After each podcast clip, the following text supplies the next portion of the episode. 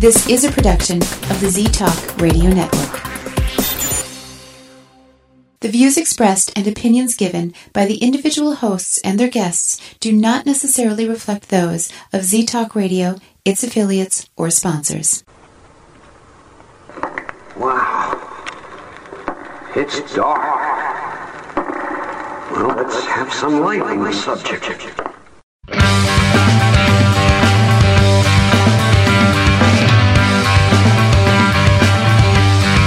Put on your critical thinking caps and please refrain from hugging. It's time for Dimland Radio with your host, Dr. Jim Fitzsimmons.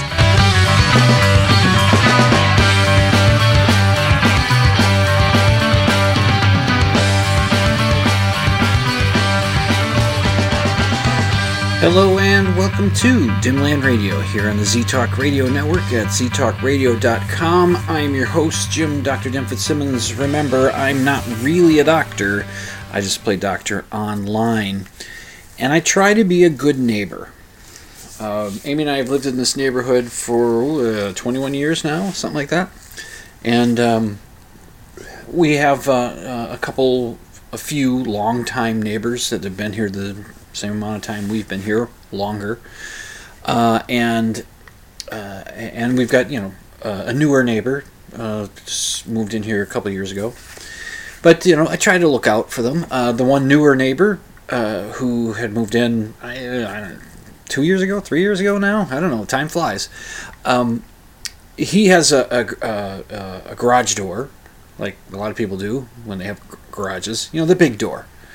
That's on the automatic garage door opening, closing device. And for whatever reason, sometimes it doesn't close all the way.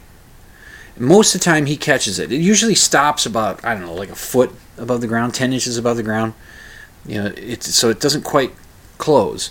And he'll catch it, and he's talked to me about it and said he doesn't know why it doesn't do it. And I don't know if I think he's had repair people out there, but who knows?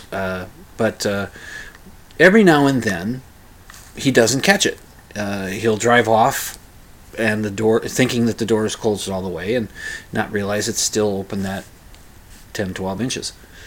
And then I'll spot it, and as like a good neighbor, I go on over and I close it up for him because I just, you don't want the temptation there, an opportunity for someone to say, I'm going to check out and see what's in that garage. So I try to look out, for the neighbors, and that's. And I've had a neighbor straight across the street from us, Marlene. She's called me and said, "Jim, you've left your garage door open. There's a theme to this opening story here. There's a theme." So she'll call, and she's done it a couple of times. She said, "Jim, your garage door's still open. Were you good? Did you know that?" And I said, "Oh, no, I didn't." So I run outside and close the door. We don't have an automatic garage door opener, closer thing. We don't. We do it manually. Well, this past Tuesday, I got home from doing my night job, and I got home about 9:30. And I pull into our driveway, and the neighbor that is just across the alley from us, a woman named Barb, her garage door, see, told you there was a theme, her garage door was wide open, the big one. She's got an automatic door opening thing too, and so it's open. And I look, and she's got a real wide garage. She's got like a 2.5 car garage kind of thing, I think. And so a big bit of driveway in front of it. And it also has, at this part of the driveway that's nearest to her house, has a little nook, has a little notch in it that's big enough to park a car, And you park, and otherwise, you pull into the garage where the cars would be parked perpendicular to the street that the driveway is on, but in this little notch, the car parks parallel to the street. We got it, and it's behind some bushes. It's got on the one side, on the street side, there's some bushes, and then in front of it is the fence to her backyard and her house. And so, her car was tucked away in that little spot there, while the garage door was wide open. And I thought, well, I better see what I can do here. She may have forgotten to close the door, who knows what's going on. So I went on over, and I'm looking, and I see that inside the garage, just on the inside of the door, the smaller door, there's the button that can be pressed, and I'm looking at that. Well, I probably could push that, and then I look at the garage door setup, and it's got one of those where there's an electronic beam that goes across the bottom, so that it's a certain height. So if you walk through, it'll stop the door from closing. And I thought, well, yeah, that's probably not going to work. And so I'm just thinking about what can I do here, and I decide, well, I better call Barb. All right, hang on now. Just had a little sip to prepare. So you know how the saying is, no good deed goes unpunished. Well, it's not exactly this case here, but 9:30 at night, her car is in the driveway. The house, from the back side of the house, everything's dark. I don't know if she's sitting in her living room, which is on the other side of the house. So I don't know. But I call. I've got her number. I call her up. And she answers the phone like this. And I quote, "Motherfucker, we're in bed." And then hangs up. Now, I hope that she didn't realize it was me calling at that moment. It's like, what do I do? I decide, well, I got to call her back. Now, here's the thing about Barb. Barb's hard of hearing. She wears hearing aids. Well, if she was in bed, like she said she was, she undoubtedly doesn't have her hearing aids in. So I know I got to talk loudly into the phone. So I call again. I hear it pick up. I don't hear her hang up or anything. She doesn't say anything. And I start saying in a full voice, "Barb, it's Jim from across the street." Or, "It's Jim from next door. Barb, it's Jim from next door." That's why I kept repeating that. "Hello, Barb, can you hear me? It's Jim from next door." And she's not answering quite. Oh, and while this is happening, Moses is somebody staying with him at his house over there, and that whoever that person is pulled up alongside on the street and has got out of their car, and they're walking around. There I am, standing there with my phone in my ear, yelling, "Barb, it's Jim from next door." So what they must have thought, I don't know. Eventually, after a few times shouting this, Barb starts to hear. She says, so I think she said, like, "Hello," and I said, "Barb, it's Jim from next door." And then she hears me, and she says, "Oh, I'm so sorry." I'm assuming she's sorry about the epithet she threw my way. And I said, "Barb, your garage door's open." And she said she knew, and she explained that it's for some reason it's not closing. And she's called the garage repair people, and they'd be coming out the next day. And I said, well, and so while we're talking on the phone at that point, I said, well, let me see if I can figure out if I can get it closed for you.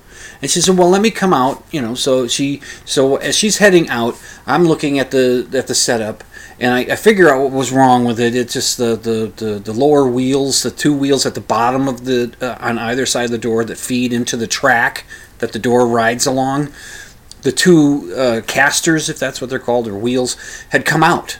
So the bottom part of the door was not following the track, and what it was doing is it was hitting the inside of the wall above the opening of the garage. So it wasn't coming down, but I would be able to manually pull it along the track and get it to come down. And then I remembered this about garage doors, these automatic garage doors. Most of them have a little cord that hangs down from the device that opens and closes the door with a little handle on it. And you can pull that, and that will unlatch or unlock the door from its position, the open position, so that you can manually move the door down. And that's what we did. That's what I did. I did this for her. So it was closed. It wasn't locked or anything, but at least it was closed. And again, it takes away an opportunity, a temptation. Somebody coming by, seeing an open garage door and thinking, That happened to my dad. My dad had driven off to go somewhere, thought he had gotten the garage door closed behind him, didn't see it closed behind him. He just took off. And when he came back, saw the garage door was still open, and then he noticed, oh, my weed whacker's gone, and oh, my leaf blower's gone. A couple of things walked away, because it was a moment of opportunity, a crime of opportunity that happened. See? Garage door themes. But here's the thing also. So my neighbor was very happy. She was very appreciative that I came over and helped at least get the door closed. And she was apologetic about how she treated. And I, you know, it's okay. I'm glad to be able to help, and it's okay. And but I should have. I was tempted to say, you know, I hope. First of all, Barb, 9:30 at night isn't that late. It's kind of late for a phone call, but it's not that late. It's not after 10. It's not 10:30 or 11:30. Then you start saying, okay, what's going on here? Secondly, what if I was one of your kids calling you having an emergency or something? Is that how you answer the phone for them? Hopefully she's got a ringtone for them that identifies it's them, but... So what are you going to do? That was fun. Okay, I thought I would do a little COVID update. What's going on here, a little stuff in the news. It's a couple good things that are happening in the news as far as the COVID goes. That Pfizer has gotten approval from the FDA to give their vaccine out to everybody 18 years old and older. So everyone can get the booster, the COVID booster. Now, when the approval for the booster first went through, it was for three groups. It was for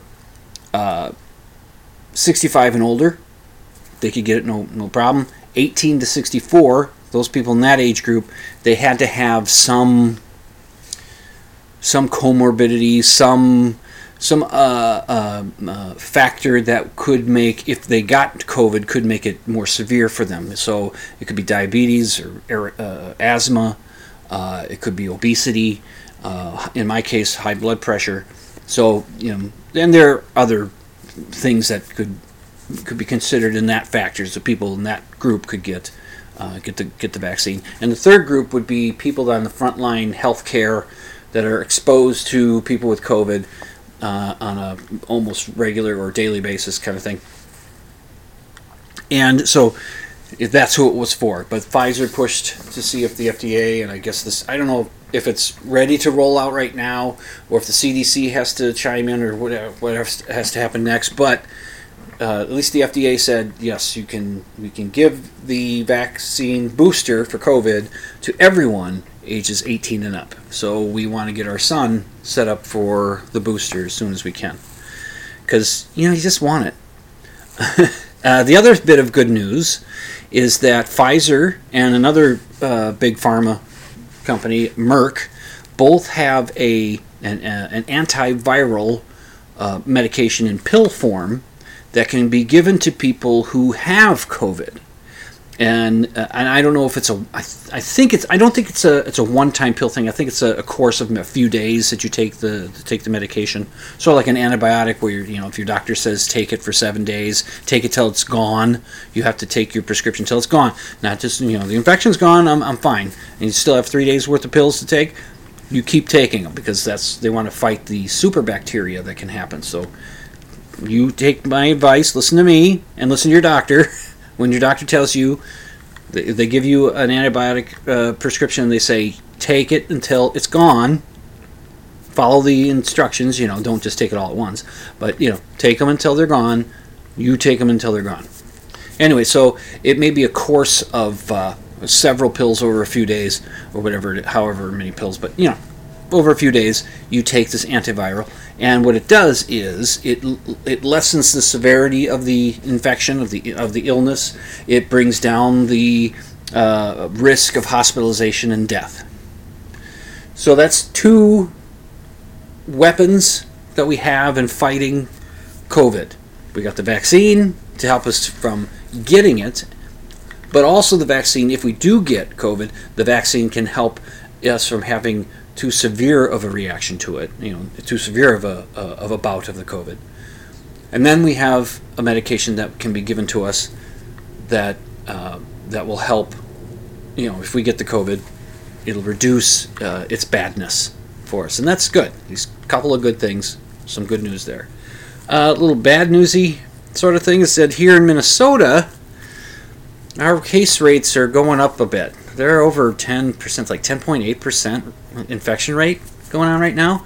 And I was trying to find out why the rates are jumping, but it seems like, from what I can find, it seems like it's the Delta variant has just made its way into Minnesota.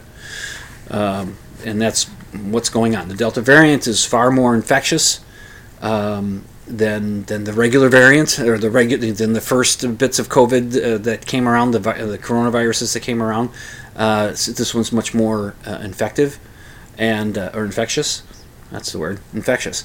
And so, you know, we're seeing higher numbers, and that's... I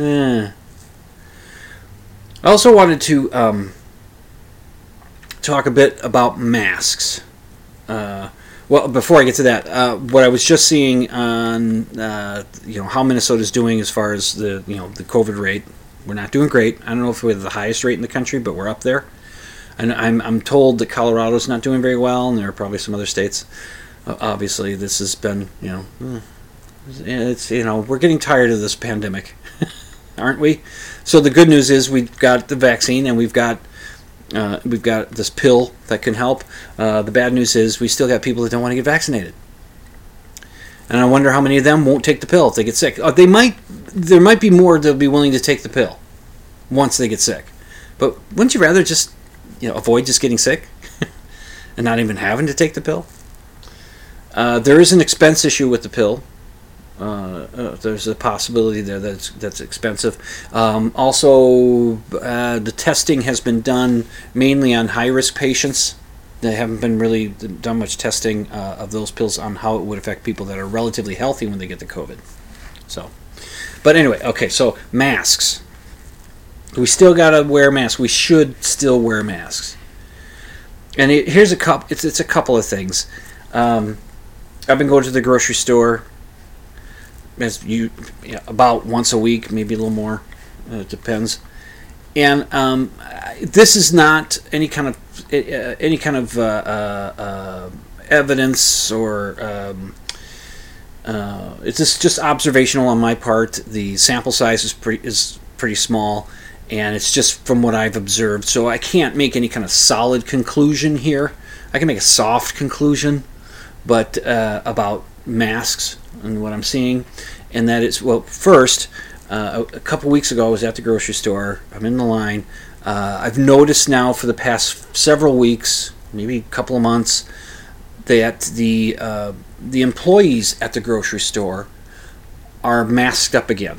For a while there, they weren't. But now they're all masked up again, and for the most part, they're doing fine as far as the masks go. Except I got into this cashier's line to check out, and they were not.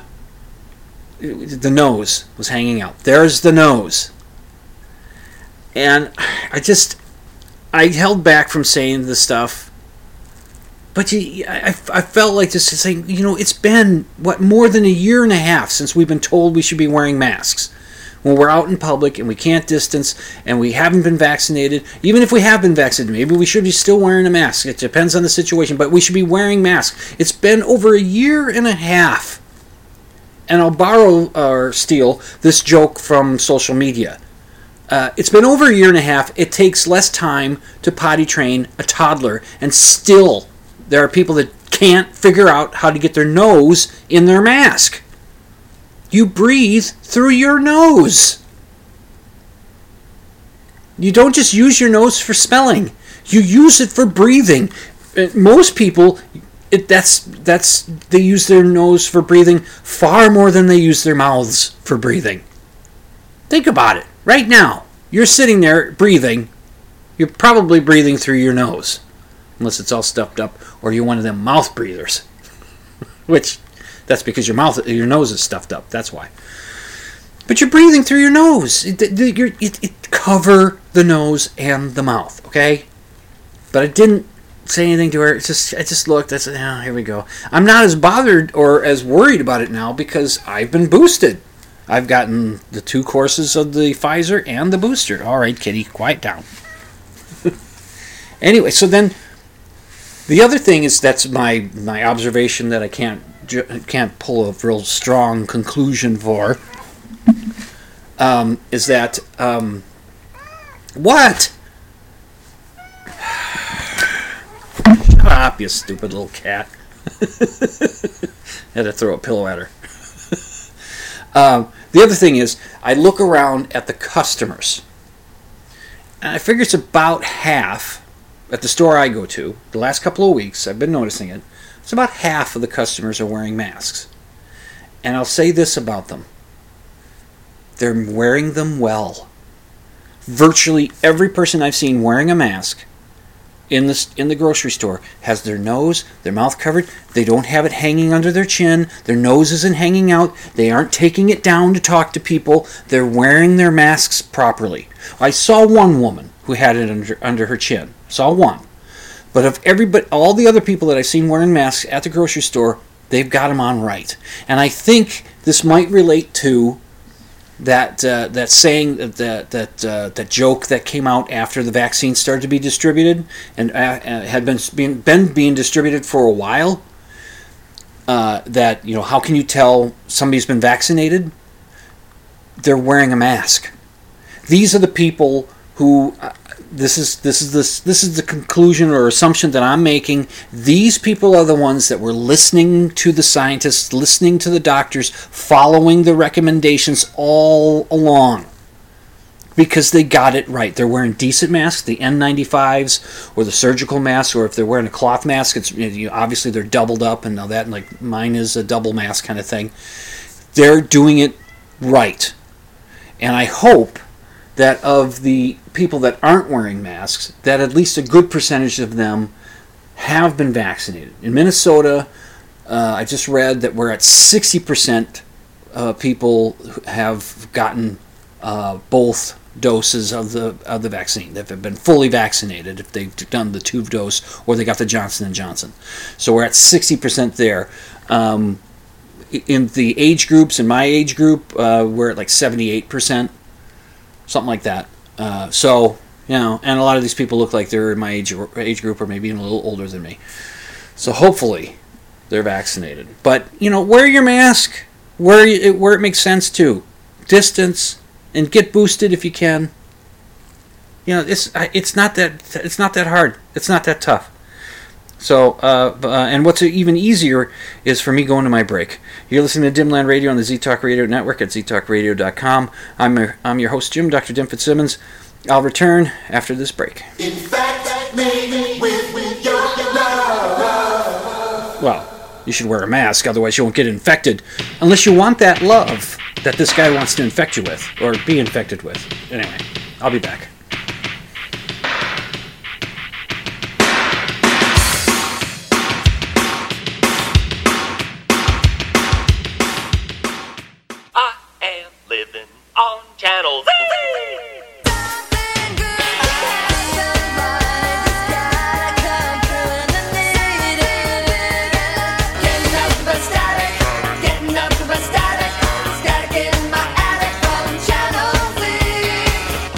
You're listening to Z-Talk Radio Network. I am living on Channel Z. He's endlessly pushing the rock of reason up the hill of paranormal. It's Dr. Dim, and you're listening to Dimland Radio on Z-Talk Radio Network. Do you believe in ghosts? Do you think Bigfoot is real? Do you suspect that your neighbor is really Valtor, leader of the lizard people of Bendar 3? Well, Dr. Dim doesn't, and he'll tell you why when you tune in to Dimland Radio Saturday nights, 11 Central, midnight Eastern on Z-Talk Radio Network. It's an hour of science promotion, pop culture rants, personal observation, and, of course, skepticism. Join Jim, Dr. Dim Fitzsimmons, Saturday nights, 11 Central, midnight Eastern for Dimland Radio on Z-Talk Radio Network. If this station's not your cup of tea, then drink coffee! Coffee! Coffee! Coffee! Coffee! Coffee! Coffee! Drink coffee! 100% news. 100% information. 100% guaranteed. But you might say that. Another way from another point of view. You're listening to Z-Talk Radio Network.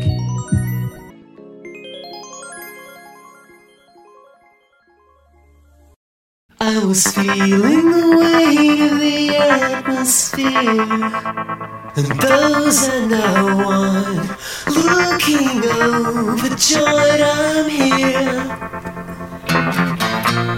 Daughter's about 14, order wine and Chardonnay shows what she knows when she. And welcome back to Dimland Radio at the Z-Talk Radio Network at ztalkradio.com. I'm your host, Jim, Dr. Jim Fitzsimmons. Let's go ahead and have one of these.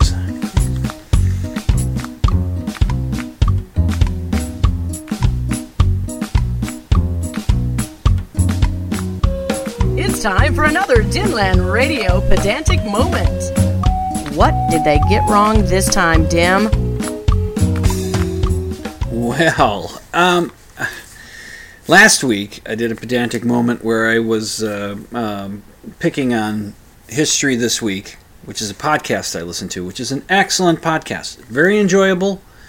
It's good history to listen to. It's well done, well produced, and all that, and I don't want to put you off of it that way. Last week, it was a commercial that they did where a guy was talking about how he likes to cook, but he doesn't want to do any cooking with a recipe that has more than one or two ingredients because he finds it too intimidating. And I was telling him, you don't like to cook then. So don't tell me you like to cook if you don't want to cook something that's got more than one or two ingredients. That's not cooking.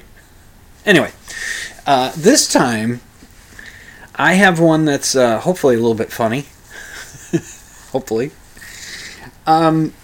It's for the podcast that dropped this past week. It's about the first flights of hot air balloons and gas-filled balloons in France back in 1780s, in the 1780s.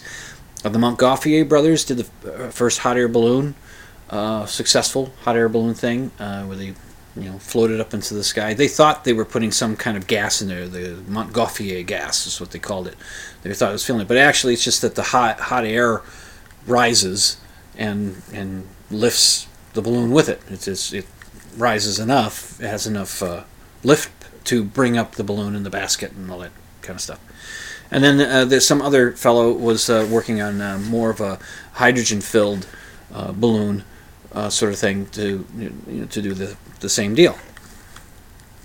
And what History This Week, what they do in this particular podcast is they connect balloon flight to the French Revolution and how there is a connection there, which I won't go into because I can't remember all the details, but there is a connection between the two.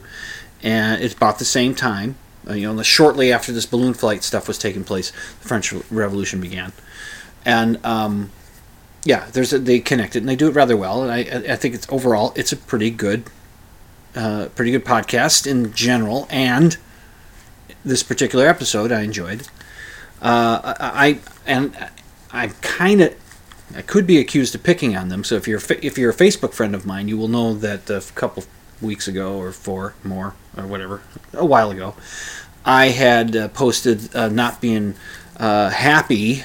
This was a little more of an angry, pedantic moment for me when they were doing a show about the birth of hip hop, and they got to a point in there where the host is saying that as hip hop becomes more and more popular, she brings up that the fact that Blondie had appropriated the rap stuff, the hip hop stuff in their hit song Rapture, except they didn't say their hit song.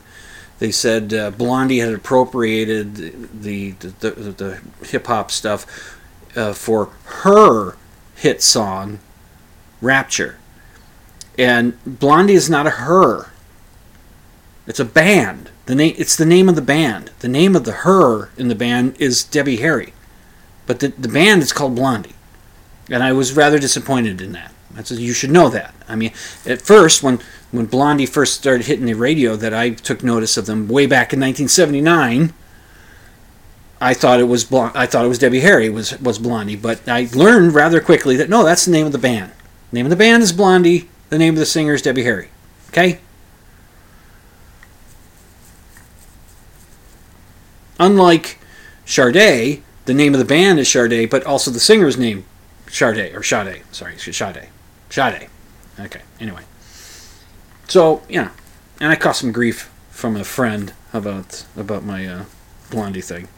But this, come on. This is a, come on.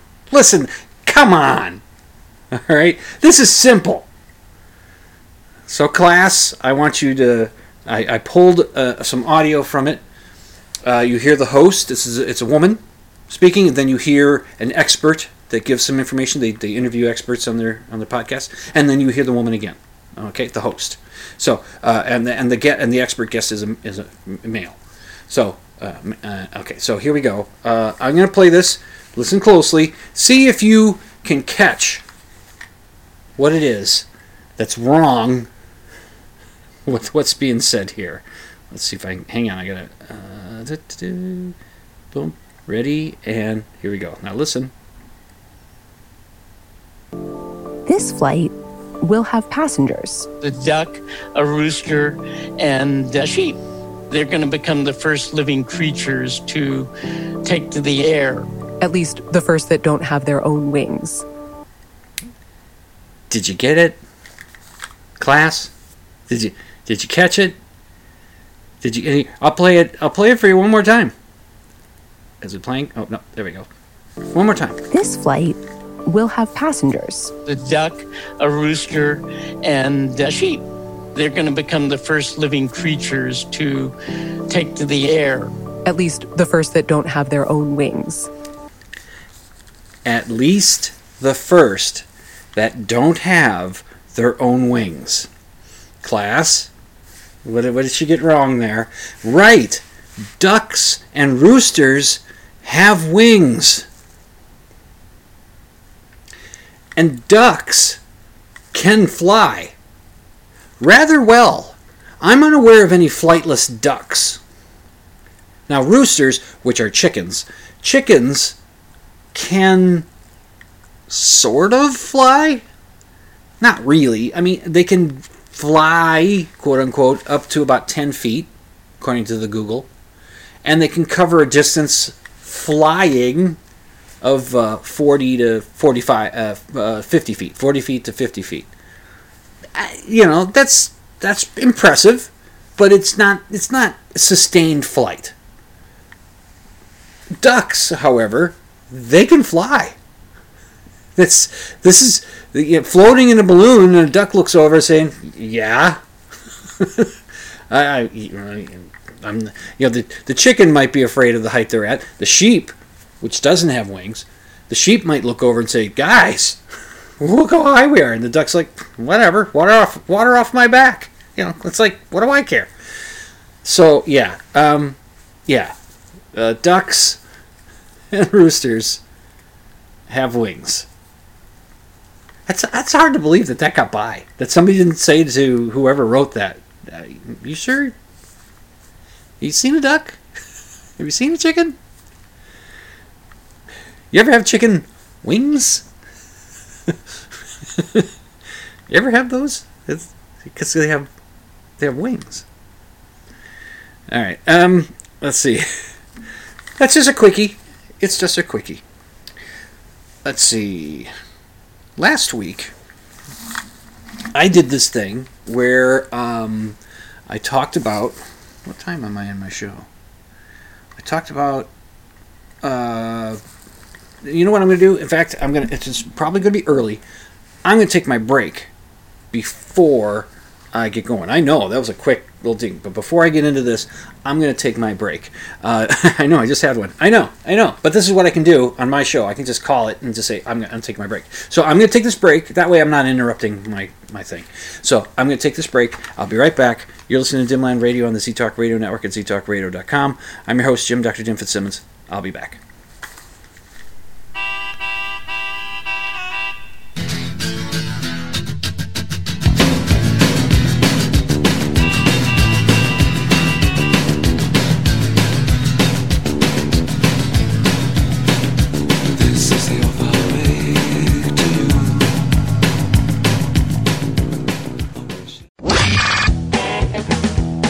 Hey, this is Danny Potts from the Kentucky Ghost Chasers. You're listening to Z-Talk Radio.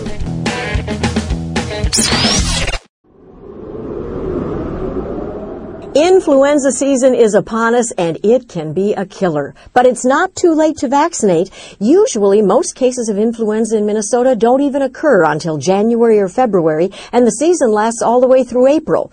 Get a flu shot now, and you'll protect not only yourself, but those around you. See your doctor or visit mdhflu.com to find a flu clinic near you. This message from the Minnesota Department of Health. Remember, there's no hugging in the chat room. You're listening to Dimland Radio on Z-Talk Radio Network.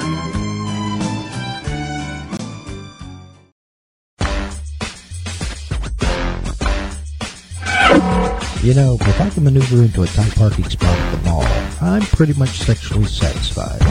And I've been to the mall twice today already.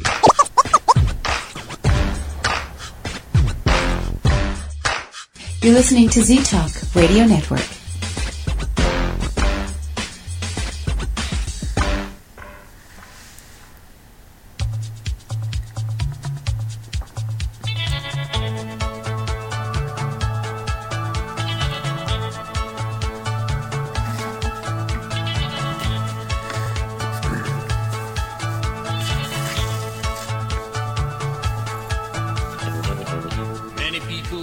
Welcome back to Dimland Radio here in the Z-Talk Radio Network at ztalkradio.com. I'm your host, Dr. Jim Fitzsimmons. Sorry, that was a quick middle segment. It was a quick one because, well, it just seemed to make sense to make it quick. I don't know. I think I went long in the first segment. All right, last week I brought out my Strangely Enough book, and I told you the story of the lost TV signal. And I did some looking into that story to see if maybe there's something out there that can explain what it was that happened. If, in fact, this was a true, an actual story, not just something made up. And it turns out that there was, and it was a hoax. It was some way of trying to promote a kind of TV set that was, whoever was putting out this information about your call letters and identification cards showed up on our TV screens here. How can what's going on? Maybe you can help us with this. And they try to promote this TV thing or get money from it or something. Whatever the hoax was trying to do. And so I thought that since for last week's show I had prepared to talk about another such story in the Strangely Enough book that I have here in my hand. And I didn't have time to get to it. I thought I'd do it this week. Again, this is another lost thing, except this thing is an army. That's right, the story is called The Army That Disappeared. It's in the book, Strangely Enough, which was written by C. B. Colby, who was from what I understand, like a reporter kind of guy, sort of like the Ripley guy that did the Ripley's Believe It or Not stories. Would collect these unusual, folklorish, urban legend type stories, or certainly urban legend stories, and would relate them in newspaper articles, and just didn't care if the stories were true or not, but would sort of couch it in the idea that they're true. He just thought they were entertaining, and he didn't want to spoil it by spoiling a good story. He didn't want to ruin things by explaining away a good story that's just not as good, I guess. Apparently, well, okay. Here's one of the stories, which has an excellent illustration in here. I don't know who the illustrator was, but they did a really nice work. I think I talked about how they're very simply done. I'll try to get an image of this illustration if I can. I might just have to take a picture of it. I'll try to get one on the show notes page. You can go to the show notes page by going to dimland.com, click on the show notes /blog option, and you'll get to this week's show's show notes. All right, here's the story. I'm going to read the story out of the Strangely Enough book. It's only a few paragraphs, and hopefully I won't trip too much because I'm not the best reader in the world, but you'll bear with me, won't you? All right. The Army That Disappeared.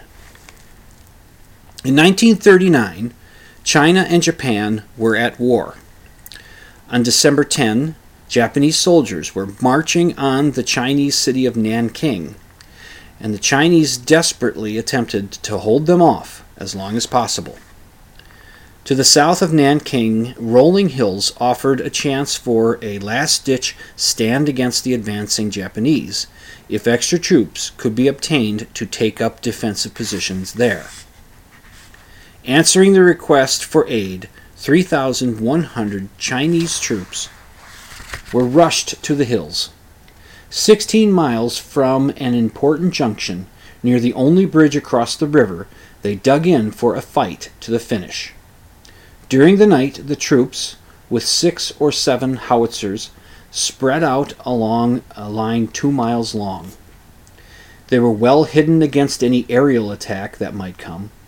The commander, Colonel Li Fu-Sien, personally inspected the men and then retired to his own headquarters a mile behind the lines.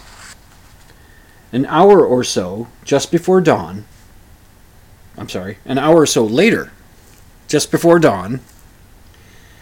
the colonel was awakened by an aide who told him that he had been unable to contact the right flank of the new defensive line. There was no reply to any signals, and the aide suggested that the colonel make another trip to see what was the matter. To his amazement, the colonel found nothing. With the exception of one small group stationed at an outpost near the bridge, every man had vanished.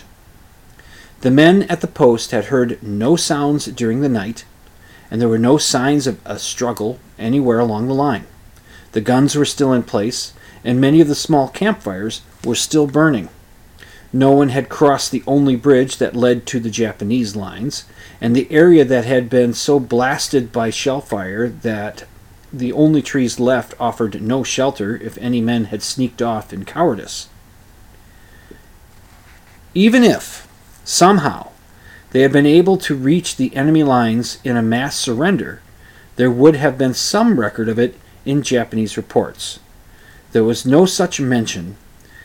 What is even more mysterious, not one of the 2,988 Japanese soldiers was ever seen or heard of again.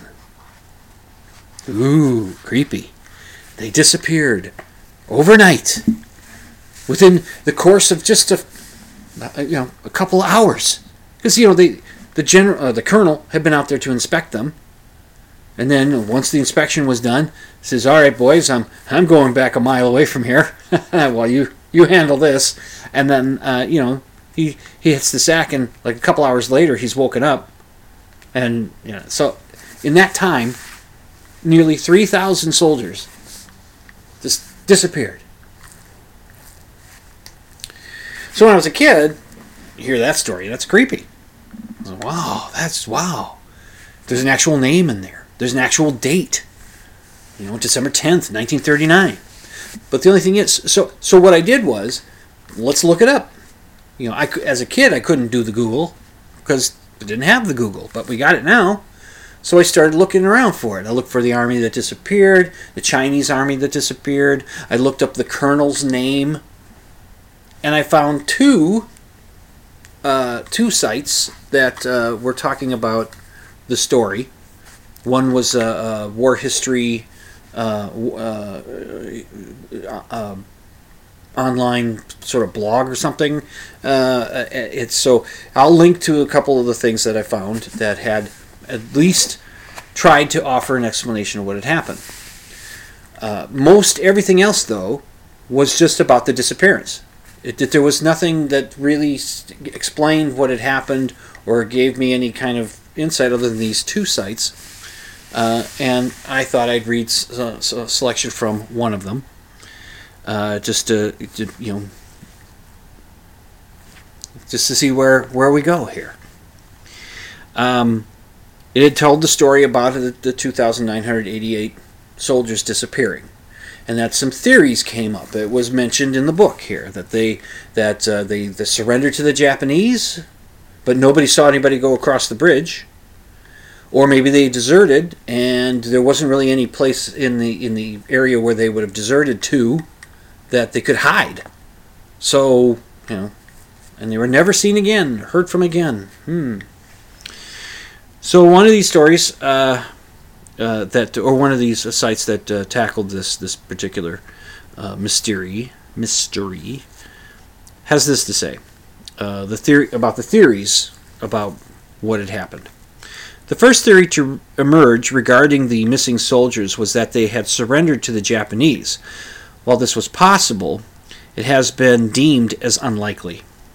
They would need to cross the bridge to Nanking, and the soldiers stationed there had not seen anything. Defection, I think, they write defection, but I think they mean surrender. Surrender would also have been unlikely, as the Chinese were aware of the horrific treatment that prisoners of war received from the Japanese. If the battalion had gone to the Japanese, it is likely they would be tortured or outright killed. Information that was later provided by the Japanese also makes this theory unlikely, as there was no mention of surrendering soldiers in Nanking, especially en masse. Especially, this is me adding, especially close to 3,000 soldiers just showing up. You know, when Sergeant York in World War I had got the best of a bunch of German soldiers, I don't know how many he marched in. Just him. It was just him.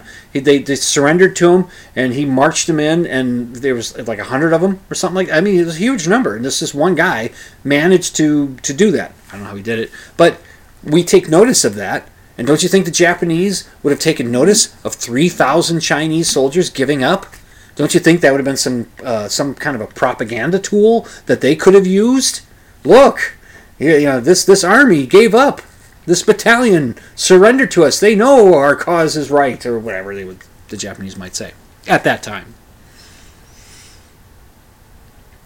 Back to the little article. Another possible theory is that the soldiers deserted their position. This is a very reasonable theory, as the troops might have been tired of fighting or saw hopelessness in their situation.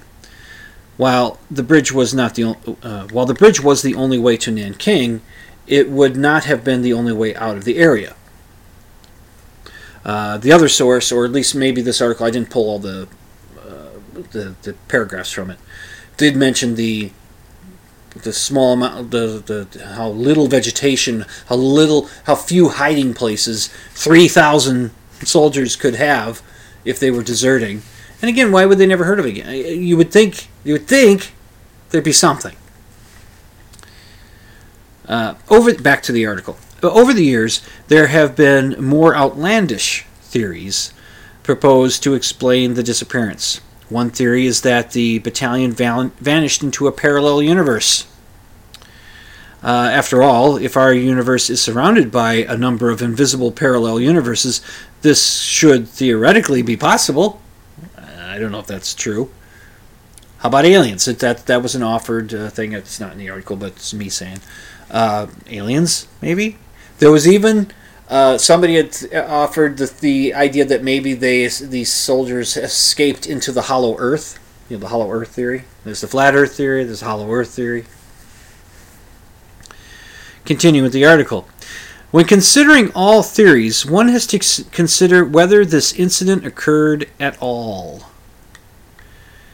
There is some debate regarding the narrative of the disappearance. Some versions of the story place the incident as happening in December 1937, which would be the immediate run-up to the Battle of Nanking. Others place the incident in 1939, which would be a year and a half after the battle. No reputable historians or publications have looked into this disappearance, indicating that it could be a myth. Given this information, it is highly possible that the Nanking Battalion never existed and is a total fabrication. Now, I think they're on to something there. There was, back in the early days of the skeptical movement, when there was this group of skeptical men, they were men. Carl Sagan was one of them, James the Amazing Randy was one, Martin Gardner was one, there was a group of them, and a fellow named Ray Hyman was also one, and there were others. that they got together and they started to, you know, push forward this idea of bringing skepticism into popularity, bringing it out, speaking out about being skeptical, and advancing critical thought and that kind of stuff. They wanted to try to advance that, to try to move away from silliness. They also, not all that whole group, but I think much of them, put together a skeptical magazine. It was called the Zetetic. It's later changed its name to Skeptic Magazine.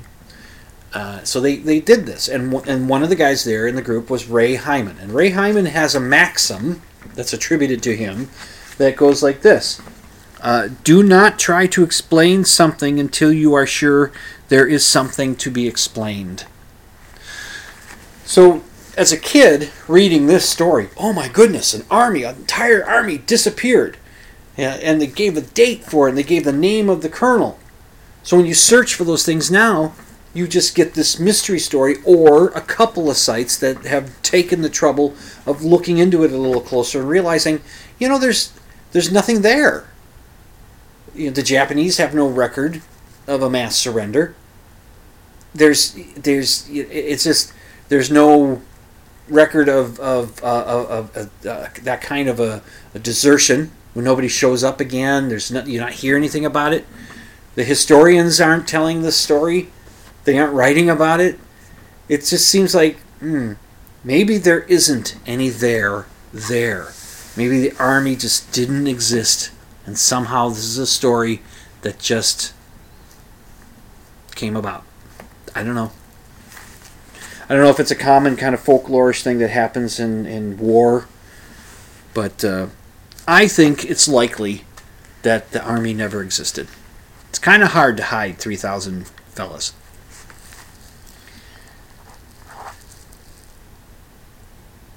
Did Indiana Jones really not have any impact on Raiders of the Lost Ark? Did his character really not have any impact? That's something that's been going around. I've heard Dana Gould talk about it. He was the first person that I've ever heard say it. Brought it up, and I went, maybe. I stumbled across a scene from The Big Bang Theory. I'll admit to my snobbery, and I've admitted to my snobbery before about comedies that are filmed or videotaped for a live studio audience. I think they tend to be less good than a sitcom that is done like a little movie. One camera, the scenes may not be done in order. You know, but in a live, before a live audience, that's a show that's done like a play. And I think that they go for the easier jokes to get the audience to laugh. They can also sweeten the laugh. They can use the laugh track stuff to make the audience sound like they're laughing more than they are. They can do that. But I think they go for the easier jokes. A lot of times it's sex jokes. In fact, I used to do this little thing back in the days when I used to watch TV, and I'd be flipping through the channels trying to find something to watch, and I'd be going through the channels that just have, like, you know, reruns, syndicated reruns shows, and I did this thing with the sitcom 2.5 Men. Anytime if I happened to stumble across it as I'm flipping, I would stop. I'd stop just to see how long. You know, I would say to myself, I'm going to stop, and I'm going to continue once a sex joke is made. But I'll wait until there's a sex joke is made, and I wonder how long will it take before I start flipping again. So I'd be flipping. Oh, 2 men and a 2.5 Men. That's it. So flip. 2.5 Men. Oh, okay. Pause. 1 Mississippi, 2 Mississippi, 3 sex joke. Move on. I think that show, like 99% of their jokes were sex jokes. For that show, so I didn't care for it. It's just too easy. I think sex jokes are easier because I know sometimes they're funny, but I think also it's the uncomfortable reaction to laugh. That might be a certain thing there. I don't know. I'm not a psychologist. What do I know? So I did that with Big Bang Theory too. I go flipping through, flip. Big Bang Theory. Okay, wait for the sex joke. Now I'd wait a bit longer. And because they didn't do as many high a percentage of sex jokes. It was more like, yeah, like 89% were sex jokes. It's probably not fair because I never really watched the show, but I would watch enough of it and I'd start watching more of it to see, waiting for the sex joke to come up, and I'd see the other jokes and I'd think, it's not that funny. It's just not to me. I know, it just wasn't my thing. I got friends that liked The Big Bang Theory and they thought it was fine, but I just just didn't catch me. I guess I don't know. Well, there's an episode where Sheldon, the guy on the autism scale, and he's with his girlfriend Amy, and they're sitting on the couch and they've just finished watching Raiders of the Lost Ark. It's the first time Amy's ever seen it, and Sheldon's excited. It's one of his favorite movies of all time, and he's all excited. And she looks at her and says, "Well," and she said, "It was good. I liked it." So she's not reacting the way she was, hoping she'd react. And she said, "Well, when you said I was going to lose my virginity, I thought something." Sex joke. See, he meant virginity of not ever seeing Raiders of the Lost Ark. Bringing the sex joke. And he said, "Oh, I'm sorry. I chose my words wrongly. I should have said you were going to have your world rocked on my couch." Another sex joke. Anyway, she mentions that there's a glaring plot hole in the movie. And it's, what? And she says, yeah, Indiana Jones had no bearing on the outcome of the story. She said that, whether or not he was involved, the Nazis would have found the Ark, would have taken it to that island, would have opened it up, and would have died. Whether or not Indiana Jones was there or not. Whether he was there or not. And, there's a joke that made then. It was Now the clip goes on. I found it on YouTube when I was looking at it. The clip goes on. Sheldon is now trying to find something that Amy likes so that he can ruin it for her.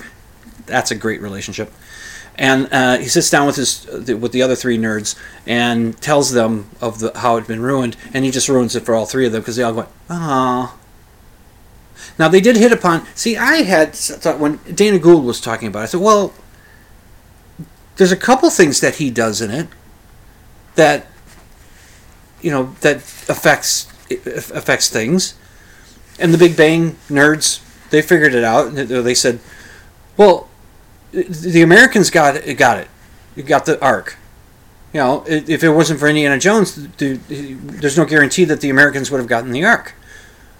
One can assume, this is me, one can assume that the island that they took that to was occupied by the Germans. And, a bunch of Germans aren't, disappear. They're not responding to, radio contacts attempts. You would think that they would send other people to see, other soldiers, find out what had happened. And then they'd find all these dead soldiers around this Ark.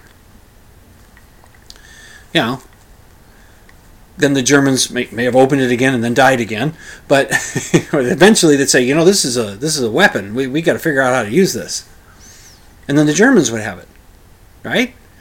So Indiana Jones being there made sure that the Americans got it and put it in that warehouse, which is what the nerds said. But then they realized, but he was supposed to be getting it for the museum, and they went into that warehouse and they went again.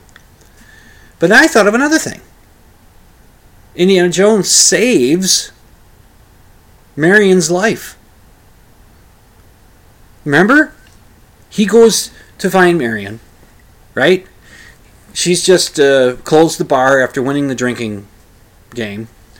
And he comes in, and they have their exchange, and he tells her, I'm looking for this medallion. Your father had it. It's a worthless piece of junk. I'd like to have it. Can I get it? You know where it is? And she said, well, it's not here. You'll have to come back tomorrow. Well, he says, okay, so he leaves. And as soon as he leaves, well, who comes into the bar? The Nazis, right? The Nazis come walking in, and they say, they're looking for this thing too, and they're going to get it. And she said, well, I don't have it. And but she does have it, right? She's got it. She had it around her neck. She was lying to Indy. Liar. But so she takes it off and she hangs it around some candelabra thing on one of the tables. Well, the Nazis come in, and they're obviously going to torture her, and she'll tell them where it is. It's right over there on the table. They'll get it, they'll kill her, and off they go. But Indy intervenes. See? and he ends up saving her life. Now, the one Nazi spotted the medallion, which has now gotten hot enough that it would, put a burn mark, or melt a branding in his palm of his hand where he grabs it, and so the Germans get the, part of the medallion on there. But I was the pedant in me was bothered by that when I saw it, that the way it brands into the guy's hand does not match the way he held it when we saw it.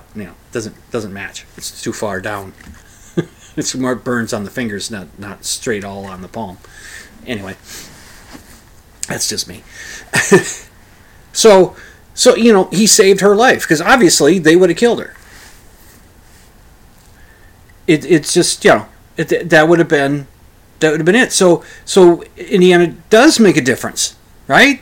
Right? He makes a difference. The Americans get to put the thing in the warehouse. It's not a great difference. It's a difference. And he saves Marion's life. Of course,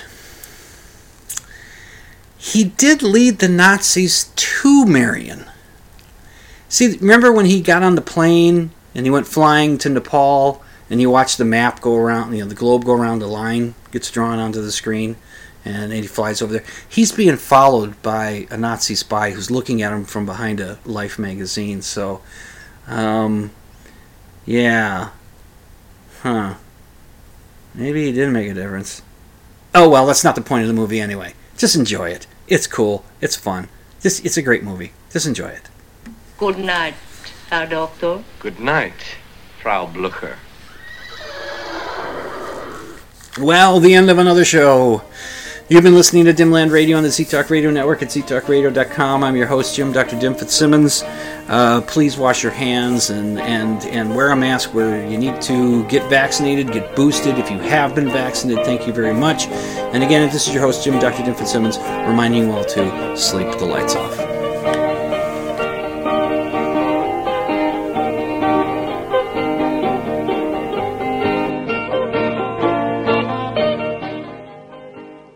You can check out my show notes at dimland.com. Just click on the blog option, and you can email your questions and comments to drdim@dimland.com. That's drdim@dimland.com. And the opening theme song, Ram, is by Theolius and is used with permission.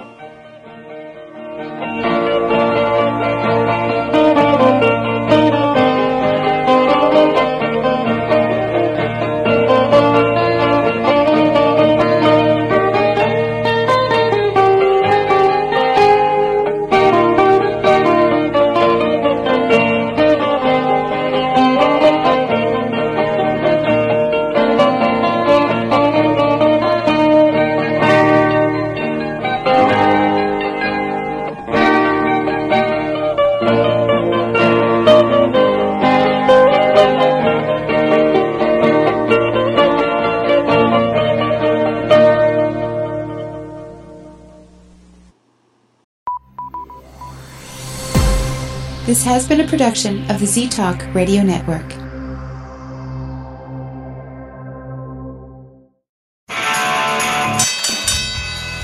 And now, a message to our competitors. Thanks for tuning us in. What did you think of tonight's installment of Dimland Radio? Wow. Well, I'm going to hell.